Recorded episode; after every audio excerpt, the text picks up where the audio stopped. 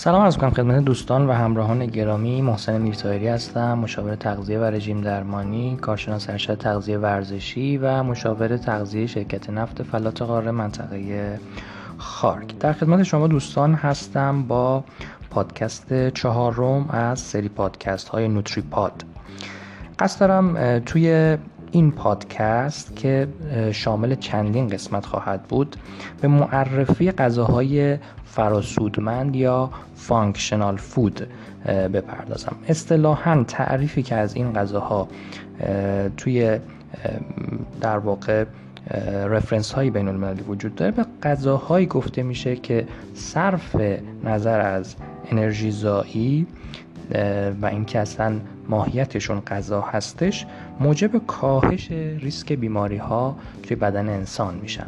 و اینکه اصولا این غذاها کاملا طبیعی هستن و هیچ مواد شیمیایی بهشون اضافه نشده. خب من توی قسمت اول از پادکست چهار رو می‌خوام به معرفی کینووا بپردازم. خب شاید شنیده باشید اسم کینووا به خاویار گیاهی در واقع معروف هستش.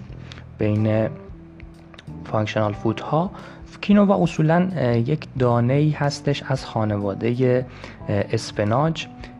اصولا میگن جز گروه غلات هستش ولی خاستگاه و در واقع طبقه بندی اون جز غلات حساب نمیاد. اما به خاطر اینکه شبیه غلات آماده و مصرف میشه اصولا میگن جزء گروه غلات ولی خب ذاتا جزو این گروه نیستش. خواستگاه این دانه مربوط به کشور پرو هستش در آمریکای جنوبی که در واقع دانه بسیار مقدس و بسیار مقضی برای مردمان این کشور هستش و اون رو به عنوان یک دانه مقدس میشناسنش که لقب مادر همه قلات رو هم بهش دادن.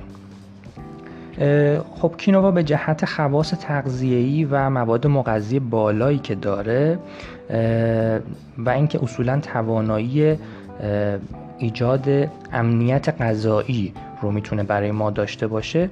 به خاطر این خاصیت سازمان ملل در سال 2013 اومد این سال رو به نام سال بین المللی کینووا نامگذاری کرد.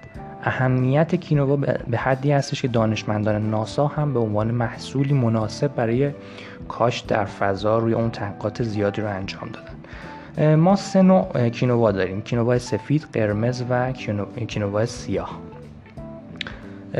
علت در مورد علت پرطرفدار بودن کینووا اگه بخوام به اشاره بکنم می‌تونم به چهار بخش بپردازم. اولین قسمت این هستش که کینووا اصولا حاوی تمام آمینو اسیدهای ضروری حالا آمینو اسیدهای ضروری چرا ما میگیم؟ اولا آمینو اسید چی هستش؟ آمینو اسید اصولا به بلوک های سازنده پروتئین آمینو اسید اطلاق میشه توی بدن. ما چند نوع آمینو اسید داریم؟ آمینو اسیدهای ضروری و آمینو اسیدهای غیر ضروری. آمینو اسیدهای ضروری اصولا در بدن ساخته نمی‌شوند و باید از طریق مواد غذایی وارد بدن بشن. خب این دانه که در واقع بحث ما هم هستش. همه در واقع آمینو اسیدهای ضروری رو به بدن ما میرسونه. همینطور شامل آمینو اسیدهای غیر ضروری هم هستش که در واقع این دانه رو تبدیل کرده به یک پروتئین کامل و مزیتی رو در واقع توی این دانه ایجاد کرده برای افراد ورزشکار و افرادی که گیاهخوار هستن و می‌خوام از منابع غذایی بیشترین میزان پروتئین رو دریافت بکنن. بنابراین یک گزینه طلایی برای افراد ورزشکار کسانی که بدنسازی کار می‌کنن کسانی که در واقع ورزش های مختلف رو انجام میدن و همینطور گیاهخواران می‌تونه باشه برای تأمین پروتئین. دوم اینکه به طور طبیعی این دانه فاقد گلوتن هستش. بنابراین بهترین گزینه میشه برای افرادی که به این ماده که در واقع گلوتن هست حساسیت دارن. اصولا افرادی که بیماری سلیاک دارن می‌تونن از این به راحتی استفاده بکنن. محتوای بالای فیبری که توی کینووا وجود داره باعث, باعث کاهش سطح کلسترول خون میشه. بنابراین در مبتلایان به چربی خون ما توصیه می‌کنیم که استفاده بشه. و مورد چهارم هم کنترل قند خون و فشار خون هستش. به دلیل اینکه این ترک در واقع این دانه سرشار از آنتی اکسیدانی به نام کورستین هست پتانسیل مدیریت دیابت و پرفشاری خون رو خیلی خوب در واقع برامون ایجاد می‌کنه. یه مقایسه کوچیک هم بخوام بین در واقع کینووا و برنج انجام بدم. چون ما اینو می‌تونیم به عنوان در واقع جایگزین برنج هم حتی توی رژیم خودمون استفاده بکنیم. از لحاظ میزان کالری توی 100 گرم کینووا ما تقریبا می‌تونیم بگیم کالری مشابهی با برنج داریم. شاید یه مقدار بیشتر. اما از لحاظ مواد مغذی که توی کینووا توی 100 گرم کینووا هستش خیلی خیلی به لحاظ این مواد مغذی که عرض می‌کنم خدمتتون نسبت به برنج کینووا مغذی تر هستش. اولا از لحاظ بحث پروتئین میزان پروتئینی که توی کینووا هستش توی 100 گرم 16 و نیم گرم هستش. از لحاظ کلسیوم 140 برابر برنج کلسیوم داره کینووا از لحاظ آهن 13 برابر برنج. آهن داره البته این نکته رو هم داخل پرانتز بگم که منابع غذایی گیاهی اصولا منابع غذایی خوبی برای منبع غذایی خوبی برای آهن نیستن.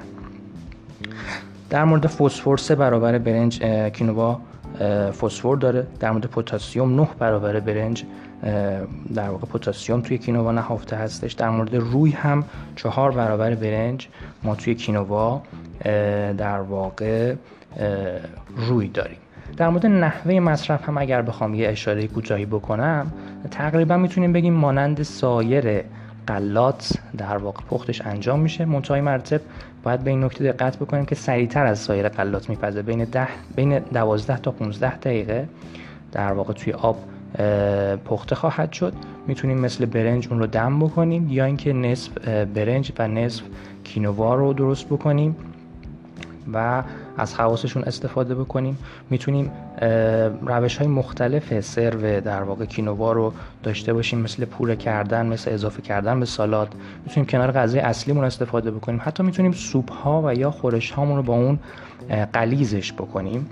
همینطور کینووا در واقع نوع دیگری رو هم در واقع نوع محصول دیگری رو هم داره به صورت پرک شده وجود داره که در واقع از دانهای فشرده شده کینووا به دست میاد و نیازی به پخت هم نداره و اون رو می‌تونیم توی صبحانه به صورت ترکیب با شیر و حتی کمی میوه به عنوان یک صبحانه خیلی مقوی و مغذی استفاده بکنیم امیدوارم که مطالبی که توی پادکست اشاره شد براتون مفید بوده باشه. خدا نگهدار.